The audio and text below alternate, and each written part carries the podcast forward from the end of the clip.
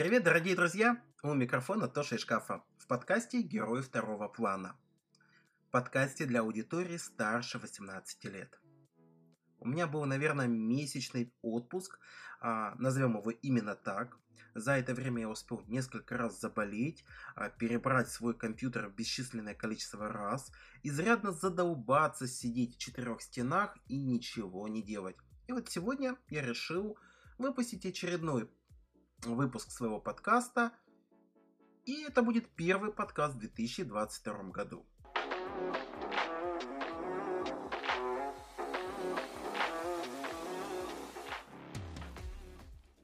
Пока многие контент-мейкеры в начале и в конце прошлого года говорили о итогах 2021 года или планах на 2022, я решил сегодняшний выпуск посвятить истории, а именно размышлению о истории гомосексуальности в России. И пока сексуальным меньшинствам отказано в своде самовыражения, нас в какой-то мере преследуют, а активистов постоянно таскают по судам, но так было не всегда. Отношение к гомосексуальности российского общества и власти имеет долгую и очень сложную историю. Более того, сначала мужеловство считалось шуткой, а в Российской империи над гомосексуалами беззлобно посмеивались и лишь в Советском Союзе социалистических республик снисходительное отношение к геям переросло в агрессивно озлобленное. Потом был короткий промежуток в 90-е годы, но знаем, что последние 10, 10 лет все возвращается на круги своя. Но давайте же вернемся куда более раннему периоду истории нашего государства. Нигде, ни на Востоке, ни на Западе не смотрели так легко, как в России, на гомосексуальность. И в это правда сложно поверить, что в тот момент, когда в XIV веке пылали пожары и казни гомосексуалов, в России были достаточно терпимы к приверженцам однополой любви. Более того, женская э, гомосексуальность вообще не воспринималась как нечто противоестественное. Мужская, да, но она сильно не преследовалась. Как говорили, друг в друга совокупление или за ближним игра до истекания семени. Православная церковь признавала мужеловство грехом, грехом, но не принимала никаких серьезных мер для борьбы с ним. Наказание же за совокупление мужчин друг с другом впервые появляется в Стоглаве 1551 года, где требовалось от садомитов лишь покаяние и исправление – Многие иностранные путешественники того времени, которые посещали Русь вплоть до 17 века, удивлялись широкому распространению гомосексуальности во всех слоях русского общества. Более того, я думаю, что в какой-то мере а, Россия тогда была даже гей м, туристической мекой для всех европейцев. Сам Иван Грозный любил устраивать шумные пиры с переодетыми в женскую одежду юношами. А Сильвестр его духовник говорил – искоренише злое сие беззаконие прелюбодеяния. По попытке а, исправить Ивана Грозного, чтобы он выгнал садомитов из своего окружения. При первых Романовых гомосексуальность считается скорее шуткой, нежели преступлением. Исследователи полагают, что распространение в Древней Руси мужеловства и связанных с ним забав – это отпечаток ничего иного, как нашего языческого прошлого – когда к оргиям и непродуктивным половым актам относились лояльно. Слабые институты ранней православной церкви не могли совладать с древними обычаями, как и искоренить ту же масленицу, а, домовых и всех остальных.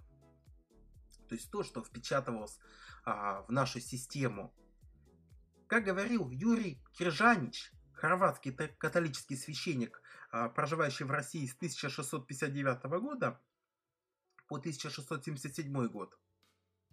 Здесь, в России, таким отвратительным преступлением просто шутят. И ничего не бывает чаще, чем публично. В шутливых разговорах один хвастает грехом, иной упрекает другого, третий приглашает к греху. Не достает только, чтобы при всем народе совершали это преступление. Так говорил хорватский католический священник, говоря о том, что даже в 1659 годах, вплоть до 77-го, о гомосексуальности говорили открыто и просто, но не было разврата на улицах. Гомосексуалы до Петровской эпохи а, женам позавидовав, мужское свое лицо на женское притворявшие. Они брили бороду, натирали васьонами и мазями, пользовались румянами и духами. В 17 веке а, протопоп Акавакум отказался благословить сына воеводы Василия Шереметьева, Матфея Притобородца. Уголовное наказание за противоестественный блуд появилось в уставе Петра I. Это произошло в 1706 году, где половая связь между мужчинами уже карала сожжением на костре. Это касалось только военнослужащих, а спустя 10 лет смертную казнь заменили на телесное наказя... наказание или вечную ссылку. Тут сложно говорить, а сколько же людей было осуждено или казнено по идее Петра Первого, потому что просто-навсего нет а, документов, говорящих об этом. Но э, есть идеи и мысли о том, что наказания по этим преступлениям выносились достаточно редко. С расширением связи между Россией и Европой во второй половине XVIII века гомосексуальность в России э, стала уже темой достаточно стеснительной. Нейтральное отношение общественности к мужеловству э, сменялось на уже насмешливо-ироническое, но опять же в нем отсутствовала какая-либо злоба. И это проявляется в первую очередь, что в 18-19 веках, а, особенно в конце 17 полностью 18 веках, достаточно большое количество уважаемых себя дворян, людей политики, науки были гомосексуалами. Так, в эпоху правления Александра I мужчин женщинам предпочитали министр просвещения князь Александр Голицын и министр иностранных дел Николай Румянцев а министр просвещения при Николае I граф Сергей Уваров назначил своего возлюбленного князя Михаила Дондукова-Корсакова вице-президентом Императорской академии наук и ректором Санкт-Петербургского университета. И Александр Сергеевич Пушкин даже посвятил этому небольшой стишок. В Академии наук заседает князь Дундук. Говорят, не подобает Дундуку такая честь. Почему же он заседает? Потому что жопа есть. При этом а, своему другу Филиппу Вигелю, а, который славился большой любви к мужчинам, Пушкин посвящает немного иные слова. «Тебе служить я буду рад, стихами, прозой, всей душой, но, Вигель, пощади мой зад!» Рассадниками гомосексуальности в Российской империи чаще всего служили казармы, учебные заведения, кадетские, пажские корпуса, а также юнкерские училища и гимназии. Там об однополой любви в этой среде говорится уже у Лермонтова, а, посвященный другу поэта по школе юнкеров. А также и в многих других произведениях так, допустим, говорилось о нравах, царивших в Петербургской духовной семинарии, писал русский прозаик Николай Помеловский. Второкурсник Тавля взял в оборот первокурсника, которого прозвал Катькой, а однажды даже разыграл с ним шуточную свадьбу. В 1908 году в, одной из кадетских, в одном из кадетских корпусов главари средней роты заставили младших кадетов анонировать перед своими товарищами – в другом корпусе 20 кадетов анонировали друг другу в рекреационном зале. В обоих случаях рукоблудие перерастало в акты педерастии. До 1832 года гомоэротика продолжала осваиваться для жителей Российской империи. А вопросом исключительно нравственным – Положение изменил новый свод законов Российской империи, по которому добровольный анальный секс между мужчинами наказывался лишением всех прав состояния и ссылкой в Сибирь на 5 лет. В уложении о наказании 1845 года ссылка заменялась уже тюрьмой.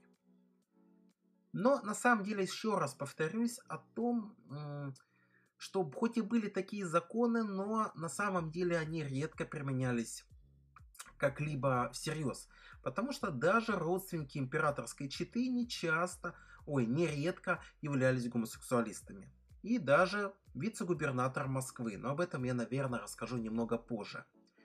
Гомосексуалисты приняли вызов и к середине 19 века в крупных городах империи начинает расцветать мужская проституция.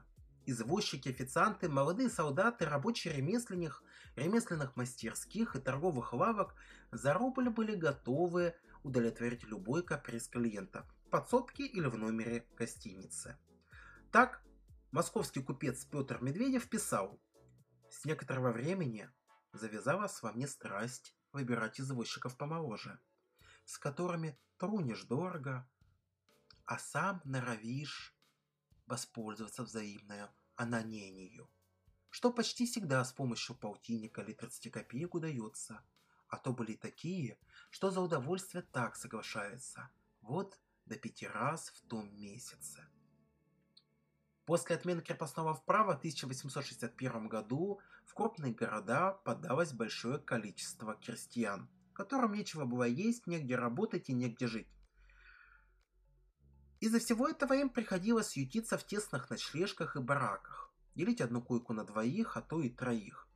Невозможно завести в подобных э, жилищных условиях какие-либо отношения, а сексуальная потребность оставалась.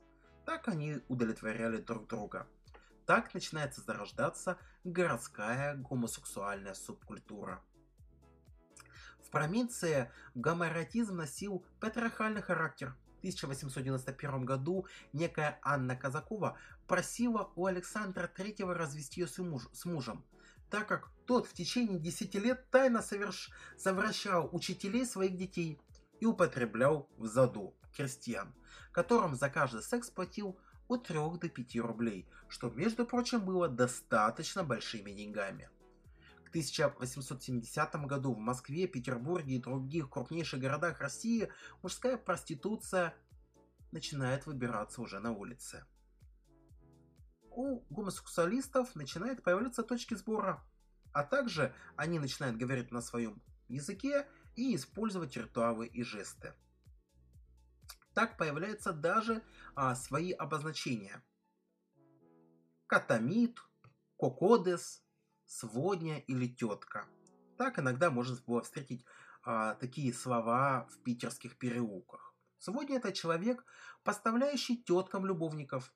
Тетки платили им за поиск катамитов, за возможность хорошо заработать. Соответственно, тетка это обеспеченный мужчина, который ищет себе удовлетворение за деньги, а катамит – это человек, который готов удовлетворить другого за деньги, то есть обслуга тетки. А кокодес – это, соответственно, название самого гомосексуала, а, который обозначал в нашем наречии, это бы сказал, манерного гея, да, то есть а, это обозначение чрезмерно эпатажных и кокетливых молодых людей. В Москве базой мужеловства стал Бульварное кольцо и особенно а, Причистинский бульвар. Интересно, кто живет в Москве, там до сих пор собираются геи. Очень часто они собирались в банях и в туалетах. В Петербурге а, было точно такое же отношение, и, если не ошибаюсь, это было недалеко от забыл, как называется район в Питере, ну ладно. Может быть, когда-нибудь, может быть, кто-нибудь из вас тоже изучал это, этот вопрос и, соответственно, расскажет об этом в моем чате в Телеграме. Всплеск мужской проституции в последней четверти 19 века, начале 20 века а, на самом деле повредил а,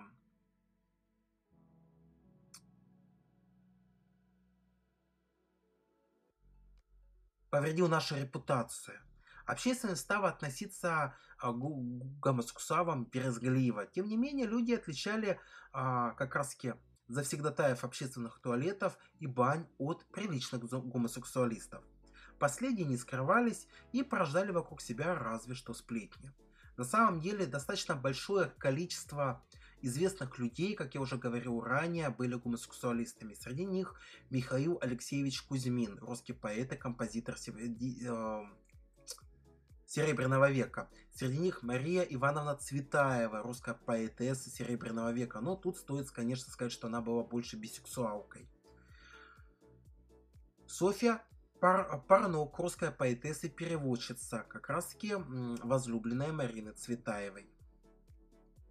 То есть огромное количество людей, а, люди разных слоев и сословий а, были гомосексуалами, и они этого даже чаще всего не, не стеснялись. Известные писатели, композиторы, политики. Было разное.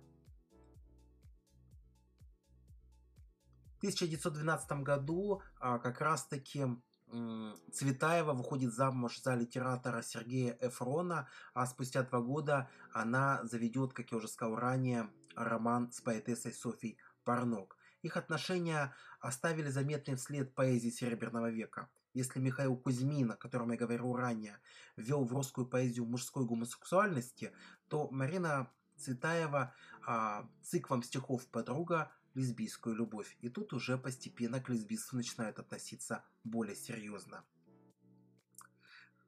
Как и веком ранее, судебные санкции по отношению к гомосексуалам и лесбиянкам применялись очень редко. 41% дел о мужеловстве заканчивались реальными сроками. Всего с 1874 по 1904 года по статье 995 Устава 1845 года были обвинены лишь 1000 66 человек, а осудили из них 440 человек. Большинство из них были лицами свободных профессий, слуги и ремесленники. Тут дворян, конечно, обходили стороной. Э, судьи до революционной эпохи зачастую оправдывали гомосексуалов, если дело не касалось насильственных действий, ну, либо прям совсем какого-нибудь разврата. Царская полиция редко выступала инициатором арестов и реагировала только в случае, если мужское соитие приковывало себе огромное внимание. Дворяне, чиновники и лица, приближенные к императору, имели к закону иммунитет. Дядя Николая II, князь Сергей Александрович, открыто покровительствовал молодым адъютантам и оставался за это безнаказанным.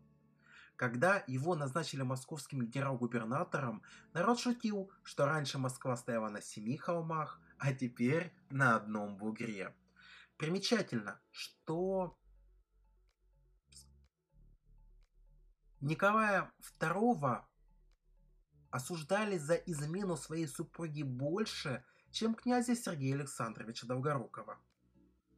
То есть это считалось большим преступлением, чем мужеловство.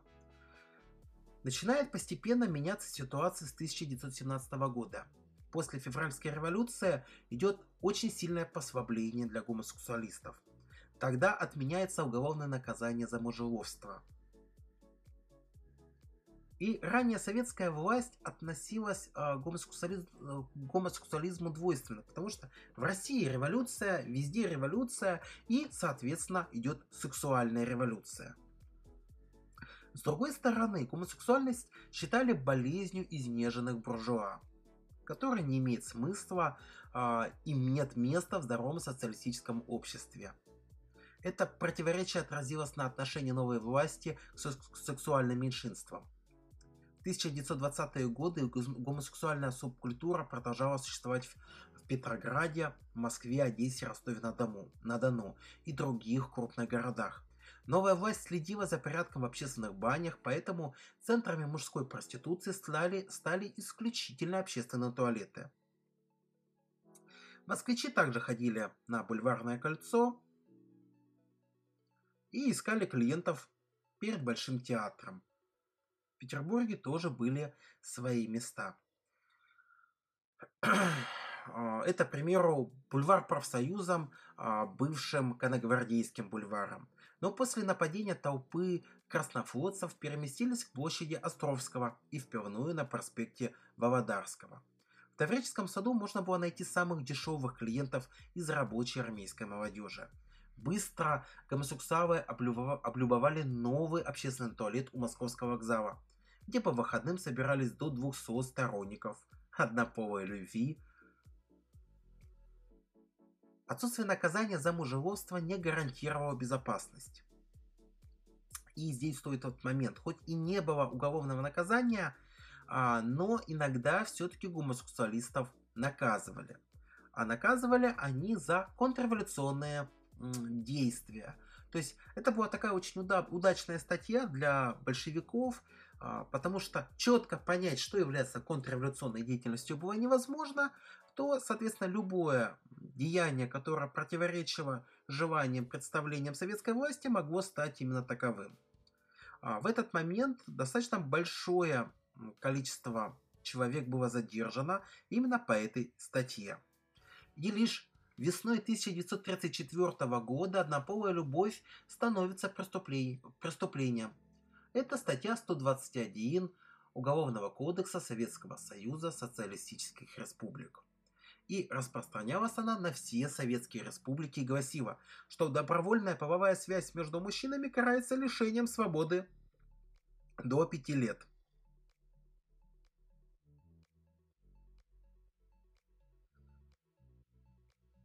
Уже к 1960 году любая нагота воспринималась советским человеком негативно. А, соответственно, ни о каком открытом гомосексуализме быть речи и не могло а, даже нормальные гетеросексуальные отношения табуировали советской власти. В Советском Союзе же, если говорить о гомосексуальности, то это считалось официально трудноизлечимой или вовсе неизлечимой болезнью. Гомосексуальность является одним из проявлений выраженного психотического расстройства, гасило второе издание Большой советской энциклопедии, где они даже стеснялись написать гомосексуализм полностью – ограничивались, ограничиваясь лишь буквой «Г».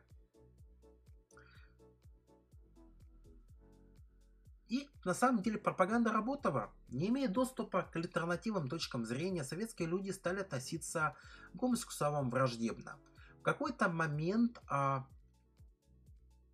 понятие пидорас или гей стало оскорбительным, и даже Никита Хрущев на работе советских художников, на выставке работ а, советских художников-авангардистов а, сказал, что это такое? Вы что, мужики или педерасты проклятые? Как вы можете так писать? То есть а, гомосексуальность, гомосексуальность стала преступлением, гомосексуальность стала оскорблением, и, соответственно, от мала до велика все Говоря об этом, они стеснялись и притесняли. Так закалялась российская гомофобия. Именно в СССР отношение к гомосексуалам а, из снисходительно-брезгливого переросло в агрессивно-озлобленное.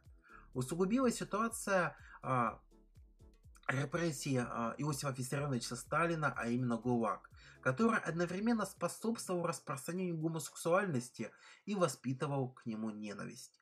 Среди заключенных формировалась уничтожительное отношение к гомосексуалистам. Это была и форма унижения, и форма наказания. А, опущенных никто не воспринимал всерьез, они воспринимались лишь как вещь. И вот в Советском Союзе уже было огромное количество приговоров. А количество уголовных дел и посаженных граждан уже исчислялось сотнями, тысячами человек. 1991 году Советский Союз рухнул. Советский Союз так и не отказался от своих принципов. Уголовное наказание за гомосексуальность отменили только в 1993 году.